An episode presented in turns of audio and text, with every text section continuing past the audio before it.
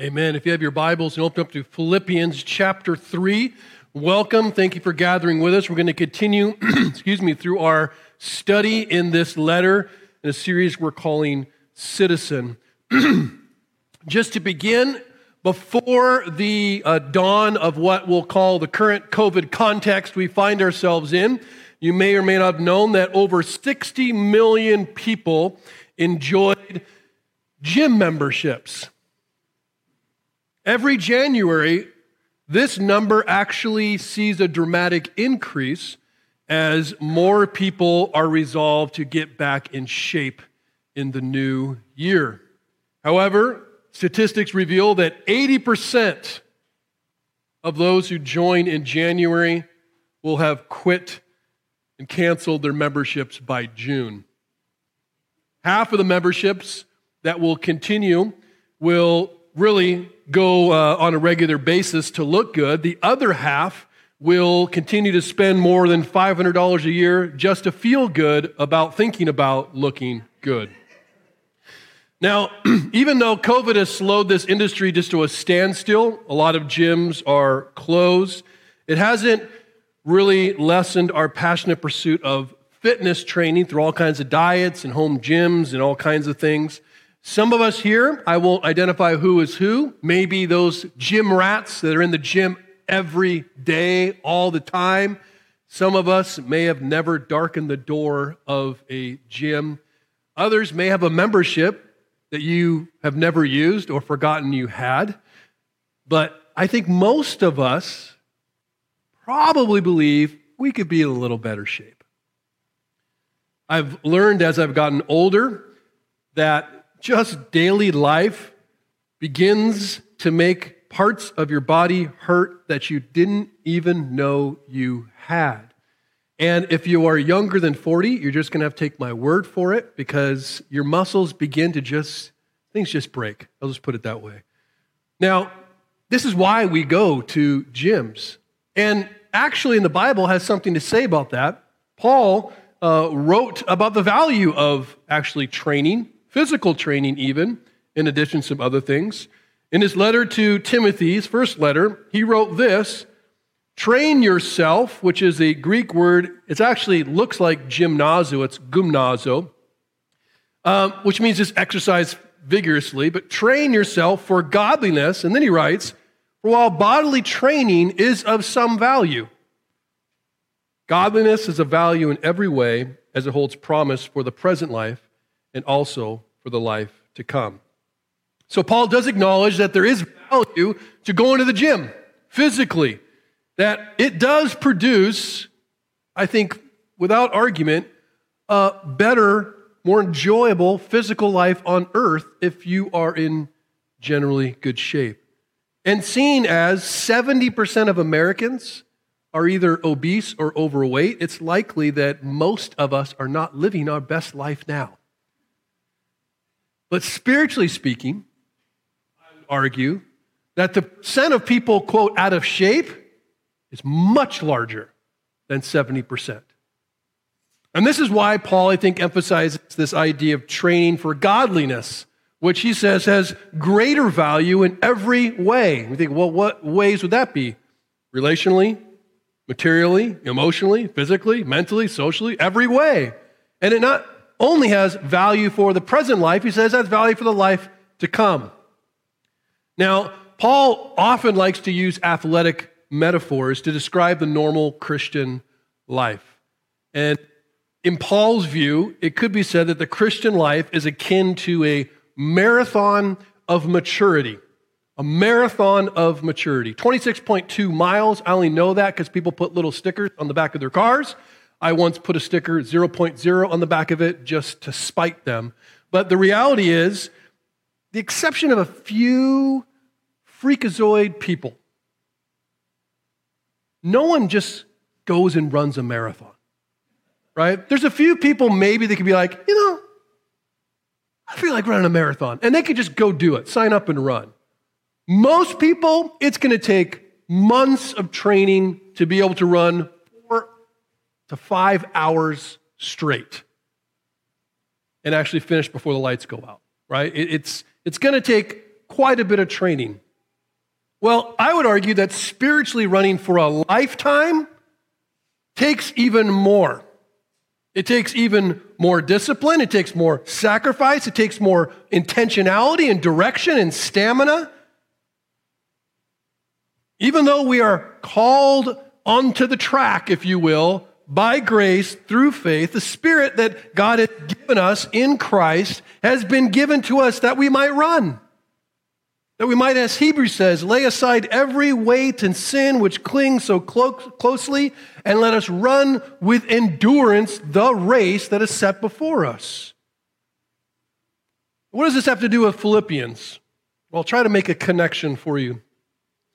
You see, the Philippian church is a young church. It's being attacked by wolves inside the flock.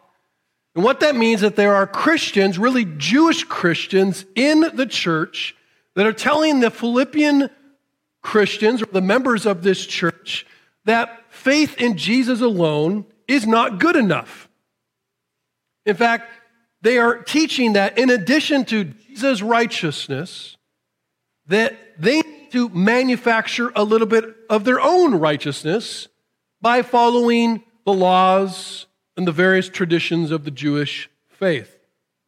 So, explicitly or implicitly, directly or indirectly, these false teachers are declaring the Philippian faith as immature and their own as having arrived. You're not like us, but you need to be. Now, Paul has a lot of love for the Philippian church and very little patience for these kinds of teachers. He encountered the same kinds of teachers in the book of Galatians, the church of Galatians, and he wrote a letter to them. And in that letter, he addressed those who were calling for the same thing, namely that you need to be circumcised in addition to believing in Jesus. And to them, he did not mince words. You can read it yourself in the letter to the Galatians. He says, I wish those who unsettle you would cut it all off. You can interpret what that means. He was not happy about it. And he uses such strong language not because of the actual religious practice. Paul himself was circumcised. It's because how they view that practice or what they're obtaining from doing that practice. See, Paul understands better than anyone because he himself was a professional varsity level Pharisee. He says, Look, in terms of righteous rule following, I was like blameless. I did it better than anybody.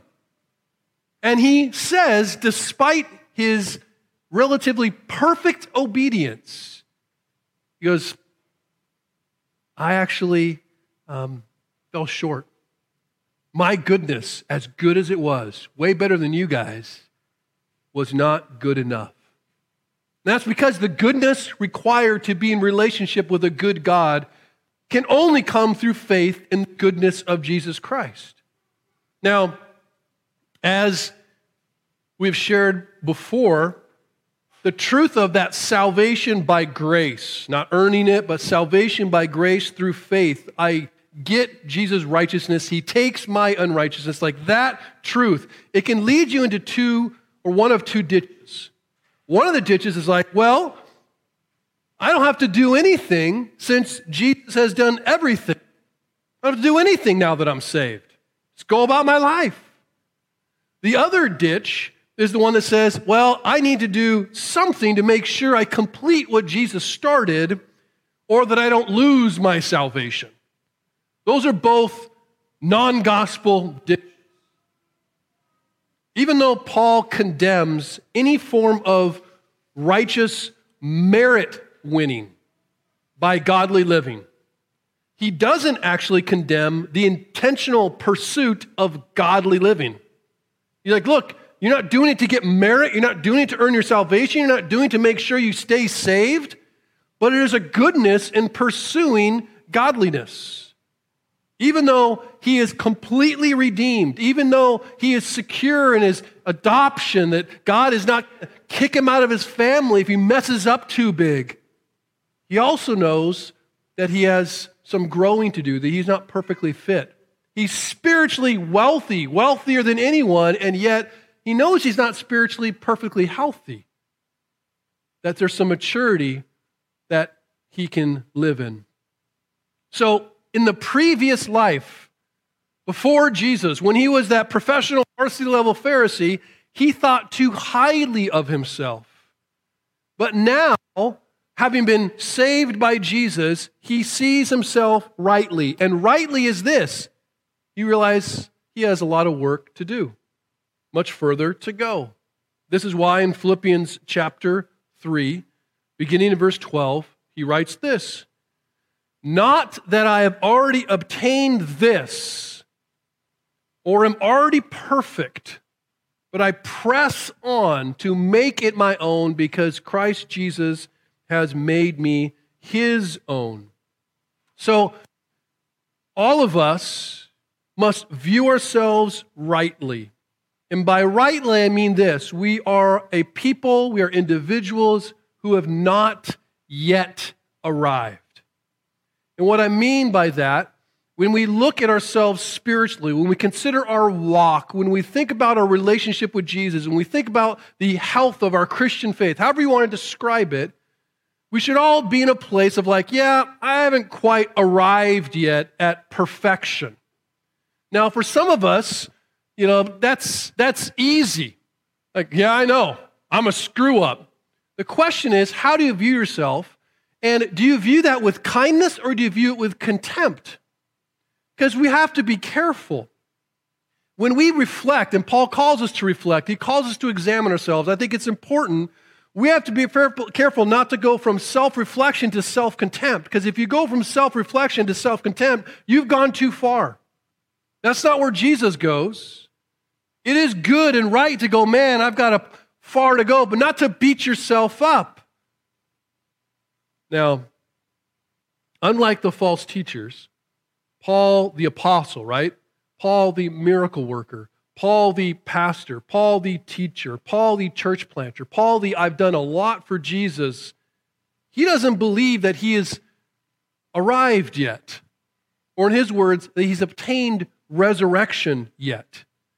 And he isn't beating himself up like, yeah, I'm just so horrible, I haven't gotten there yet. He just recognizes where he's at in his walk. And by resurrection here, he's not talking about the resurrection of Jesus Christ, this one event, he's talking about really the culmination of the Christian life. At our final resurrection, that is when we come into perfection. That is when we're with, with Jesus' face. That is when we're fully restored and, and everything God has designed us to be. And he goes, Look, I'm not there. And I'm not going to be there yet until I die. So until that point, until Jesus returns or you return to him, you and I, we are redeemed works in progress. Now, what does that mean about Paul? Paul the apostle, Paul, this guy that did all these things, he struggled with the same things that we struggle with.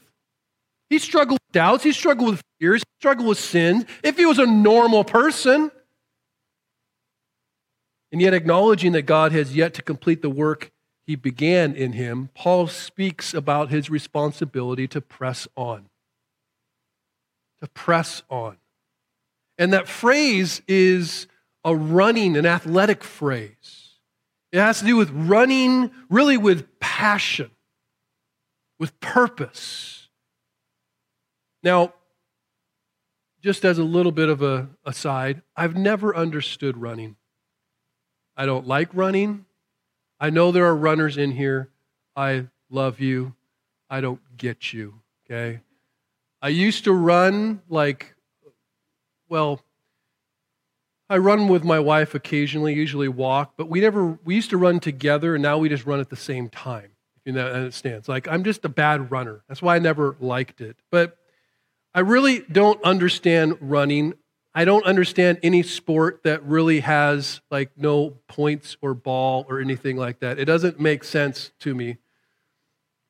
But what I really don't understand about um, running is like, first of all, all you do, it's the activity that you start and stop. That's it. No points, no game, no winner, really. But then there's people that pay money to run courses that they could run at any time for free. That's the other part I don't understand. So now I was like really thinking about like why would someone run a pay money to run a race, get a t-shirt, that's cool I guess, but why? And here's why I think it is. We run races or people run races because it does provide you necessary direction. It does provide for you a goal. It does provide focus for the passion. And that's a good thing.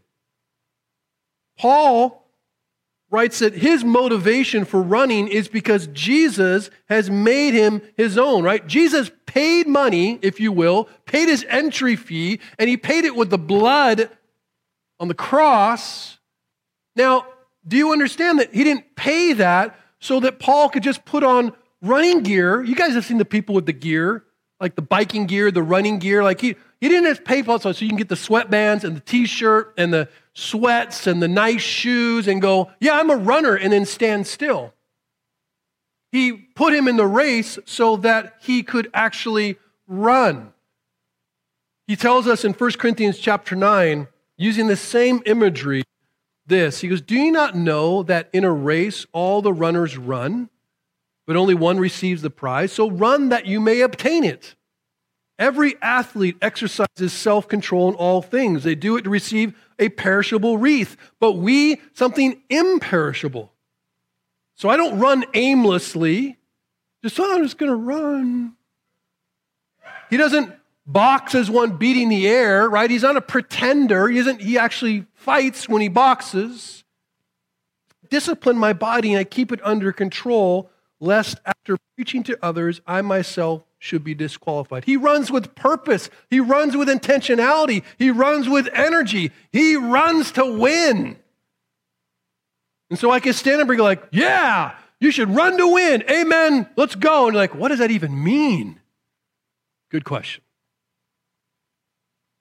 There are many of us here who, practically speaking, are fast runners. I'm guessing there are probably some slow runners here. I'm guessing there are probably some ugly runners. And by ugly runners, you know what I mean. People just look weird when they run. If you saw me run, or even if you see me walk, you probably will look at now. I am extremely bow legged. I look like I should be on a horse. And it's just odd. I'm faster than lightning. You wouldn't believe that, but I'm fast. But I look weird when I'm running, like, why? That's weird, right? So Everyone runs different. We all have a different style. It looks weird sometimes. People like do weird things with their arms and like, but you can tell when someone's running and when someone's standing still. That you can tell, even if it looks different. So, regardless, right, try to bridge here, regardless of the spiritual running, what your spiritual running looks like, because all of ours looks different. Some of us connect with the Lord through pray, extreme prayer, some through study, some through service, some through all, all kinds of whatever your spiritual running looks like.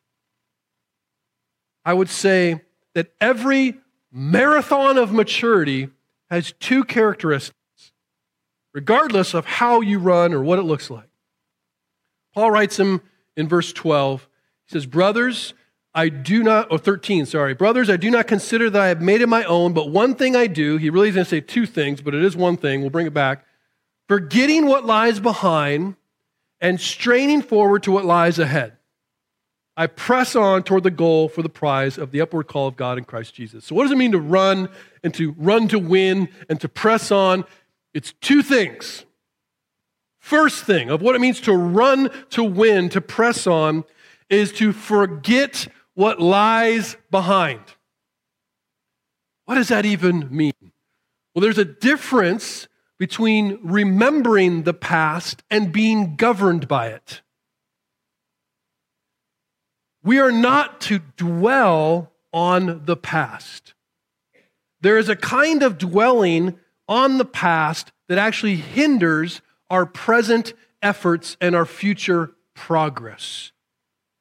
Now, if you had kids or if you've seen kids, you probably have seen, I don't know what age it is, it's a pretty young age, maybe three to six, somewhere in there.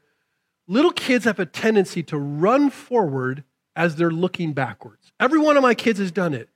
It's weird. Like, what? No, don't do that. Like, you see them start running full speed, like, hey, Dad, don't really. And then, it, bam, they hit something and they trip because that's what they do.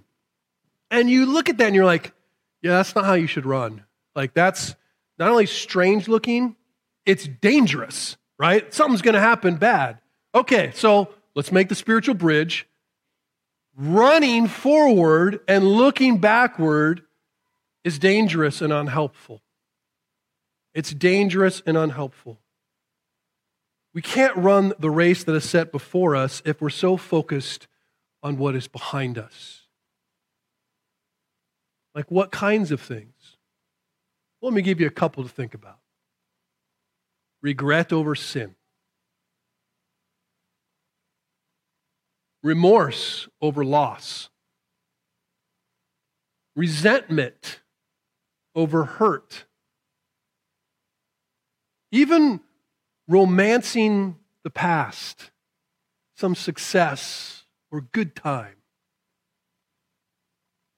We can get stuck looking back at regret, at remorse, at resentment, and even romance at the expense of running forward. We can trip, we can fall, we can hurt ourselves or others. And it doesn't mean forgetting isn't like completely wiping your brain clean. How do I know that? Well, Paul has provided his resume of righteousness earlier. And what I mean by that, his resume of pre Christ unrighteousness, really. He's written it, he writes it multiple times. It isn't just forgetting those things, but it is keeping them in their right place and not being governed by them. It's unlikely you'll be able to forget it completely, but it doesn't have to control you. In fact, I would argue until you actually look back at some of those things, you won't be able to move forward. You have to face some of those things. And Paul has faced it. In fact, he's named it for what it is. That was wrong. I had a lot of gain and I caused a lot of pain but he's not being governed by it any longer. I like what Dan Allender says. He says the work of restoration cannot begin until a problem is fully faced. So you do have to face it, but it's so you can strain forward, which is the second thing. Those who press on, those who are running to win, are straining forward to what lies ahead. Paul describes running as, as stretching. It's literally strain, like stretching to the finish line, every nerve, every muscle pushing towards this end. His entire life is about running well. His entire life is like, what do I got to remove so that I can run well? And whether slow or whether fast, he is always moving forward.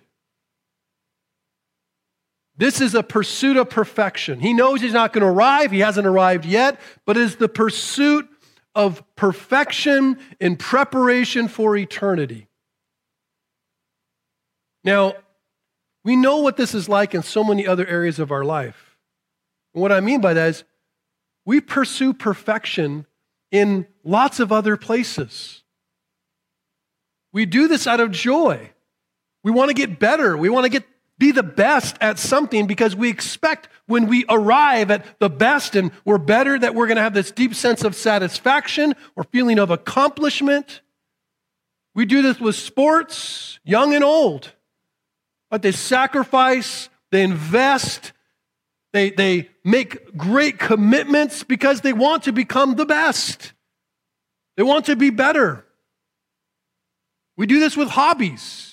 Like I want to I want to be really good at this. I want to be really good at that. And so they invest money and time and energy to be better. And that's great.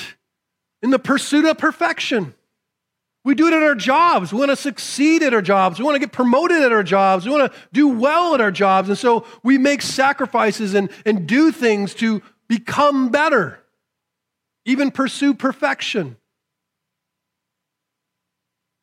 Part of the problem, though, although those are intrinsically evil, what we will find if we do arrive, that it's not as satisfying as we thought it was. It doesn't provide the, the contentment or fill the emptiness that we might have felt. I'm always reminded of what Boris said. I know it's an old name. He was a tennis pro. He was the youngest guy to win kind of the number one spot. I think he was age like 17. This is years ago. But after he arrived at number one, they asked him, like, man, so you, you've, you've climbed to the top, you're number one. Like, how does it feel? And he simply said, I wish someone would have told me when you got to the top of the mountain that nothing's there. He was totally dissatisfied. He had sacrificed a ton. He had committed his life to being perfect. And in many ways, he had arrived. He's like, yeah, not real satisfying, actually. And many of us are convinced, like, well, I don't like tennis, but if it's this, it's this. And like, pick whatever you want. Then go read the book of Ecclesiastes and see the guy who actually pursued every single thing there was. And at the end went, yeah, it's meaningless. And so it's not that we should pursue perfection in any of those things. It's like when we really step back and contrast my pursuit of godliness, what does that look like in terms of my pursuit of everything else? Am I running that hard towards godliness? Because the best prize the world has to offer just doesn't last, it doesn't satisfy. And given enough age or time, it ultimately fades away. The prize that Paul pursues is the upward call of Christ, he says. The upward call. So the vertical call is being contrasted with every other horizontal call. It's not saying it's either or, saying this is just better, it's greater. He's pursuing this upward call. He is straining to, to towards something. You go, what is that something exactly? Well, it is a more rich and more faithful Christian life. And you're like, well, what does that even mean? Praying more? Reading my Bible more? Great question if you want to like what does it what does it mean what's a christian life look like? I think one of the best descriptions of the christian life is to read jesus sermon matthew 5 through 7 his sermon on the mount. And in that sermon he actually exposes or teaches not this is what you need and how you need to live in order to get into my kingdom. He says this is how those in my kingdom live His sermon's not about how Christians ought to live, but ultimately how Christians are meant to live. The way that God made us to live, the path that He called us to walk. And so if you step back, you go like, forgetting and straining, that's the language of repentance. It's really a life of repentance, turning from a way I was running and toward running another way. I'm forgetting and I'm straining.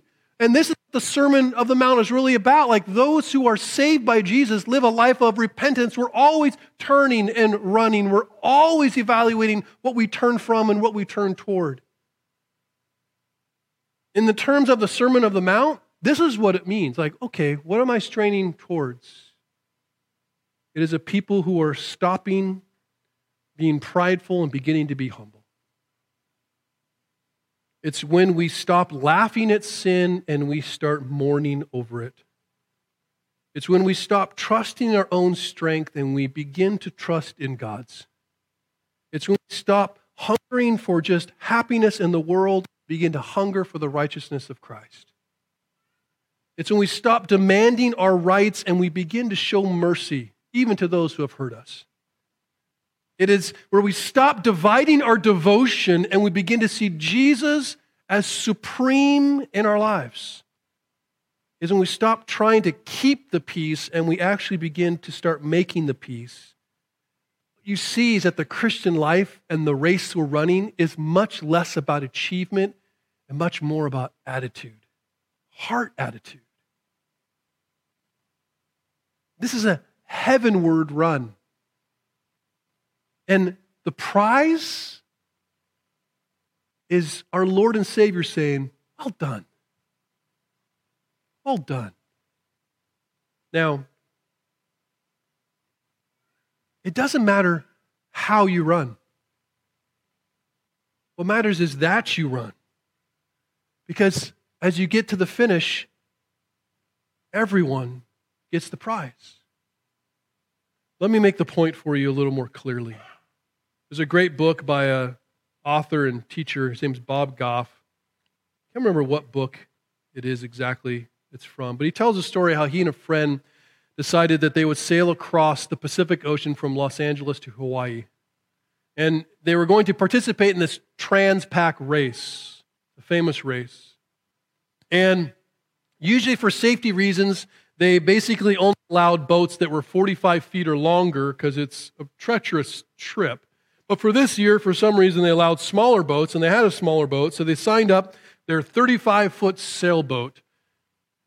So the plan is quite simple. They're going to sail 2,600 miles across the ocean in a VW bus sized space, going about seven miles per hour. They had originally planned for six guys to be on the trip, one of whom was a navigator from the U.S. Navy. They figured we better have that guy, but at the last minute he couldn't come. And so Bob, the author, who knew absolutely nothing about navigation and very little about sailing, gave himself a crash course in sea navigation, and they, quote, did their best. Needless to say, they took a very long time. The tradition, though, of this race is that no matter when you finish the race, no matter what hour it is at night or morning, a man officially welcomes each person home. And so, in his own words, this is what it sounded like. He writes, It was a few hours before dawn. It had been 16 days since we set out from LA in our little boat, knowing very little about navigation. Suddenly, the silence was broken by a booming voice over a loudspeaker announcing the name of our tiny boat. Somewhat the way he said it, it, it sounded like we were the size of an aircraft carrier. They, he started announcing the names of a ragtag crew like he was introducing heads of state. And one by one, he announced our names and obvious pride in his voice, and it became a very emotional moment for everyone on board. I'd led us on to get there, but he didn't tell everyone I didn't even know the way north or was about all the other mess ups I had had. Instead, he just welcomed me in from the adventure like a proud father would. And when he was done, there was a pause. And then, in a sincere voice, his last words to the entire crew were these Friends, it's been a long trip. Welcome home. Because of the way he said it, we all welled up and fought back tears. I wiped my eyes as I reflected in that moment about all the uncertainty that had come with the journey, all the sloppy sailing, and how little I knew. But none of that mattered now because we had completed the race. I always kind of thought of heaven might be that kind of experience where you walk in to the gates and the Lord says, Welcome. Yeah, I, I, I would have been here saying, Welcome. Great job. Not list for you all the ways you didn't run right or the different times you got off course or the ways you stumbled or think not at all. Well done. Way to run. Good job. What glory is that? What motivation is that? It's not how you run it's that you run.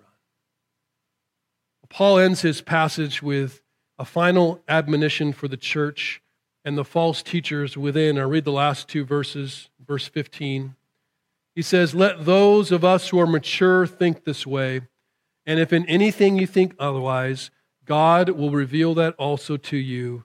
Only let us hold true to what we have attained.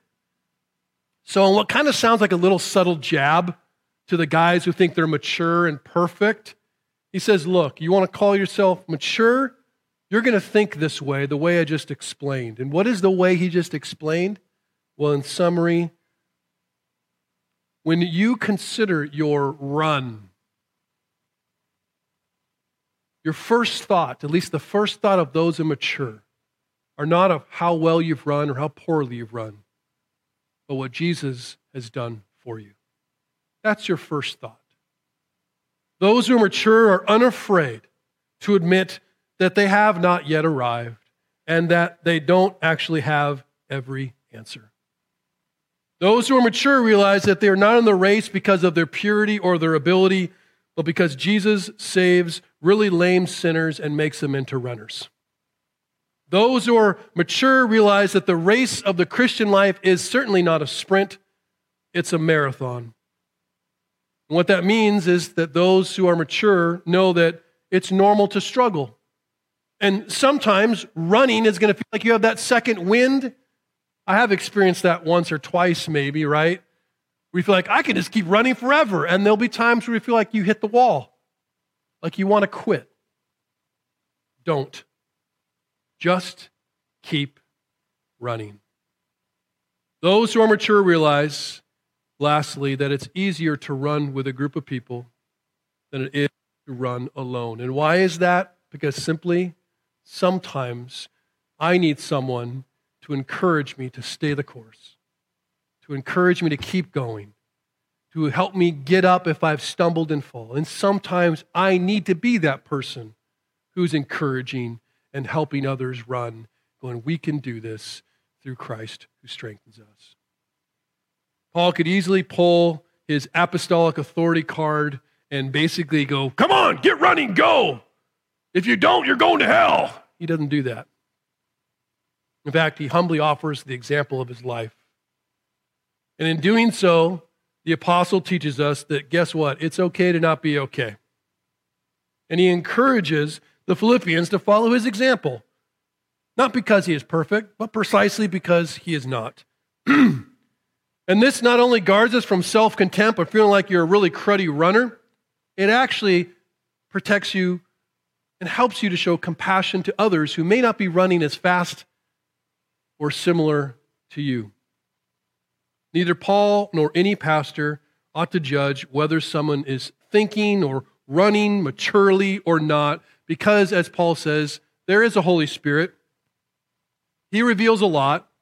I don't need to get, on, get in his way. You're not the Holy Spirit, and neither am I. We'll leave it to the Lord. As the Apostle John wrote, the anointing that you receive from him, the Spirit, abides in you, and you have no need that anyone should teach you, but as his anointing teaches you about everything and is true and is no lie, just as it taught you, just abide in him. My job as your pastor is to call you to hold true to what you do know and what you are certain about Jesus. You may not know everything about him or everything about the Christian faith, but I believe in the gospel you know enough to start running and in the right direction. It may be slow, it may be clumsy, it may just be different than someone else, but you are called to press on. And if you stay the course, you will finish and you will hear, Well done. Well done. If you're not a Christian, you're not even in the race yet. You're still a spectator, trying to run or be a runner. And the truth is, you're not even going to be able to begin apart from Christ. You're going to be so stuck in your past. And so I would encourage you to receive the free gift of salvation from Jesus Christ. All the shame and the guilt and the brokenness and the mistakes, Jesus stands ready to cleanse that. Put a nice Christian running suit on you and let you run with joy for the prize set before you. If you are a Christian, some of you have been sitting on the curb for a long time. Maybe you got in the race a long time ago and you forgot that it was a race, that you're supposed to be moving forward that you can't sit on the curb and drink the water and sponge yourself for the next 70 years. Start running. It's never too late to start. And the prize hasn't changed, it's still the same. My prayer is that you will be encouraged to move, knowing that the finish race, that you finish the race, you'll win.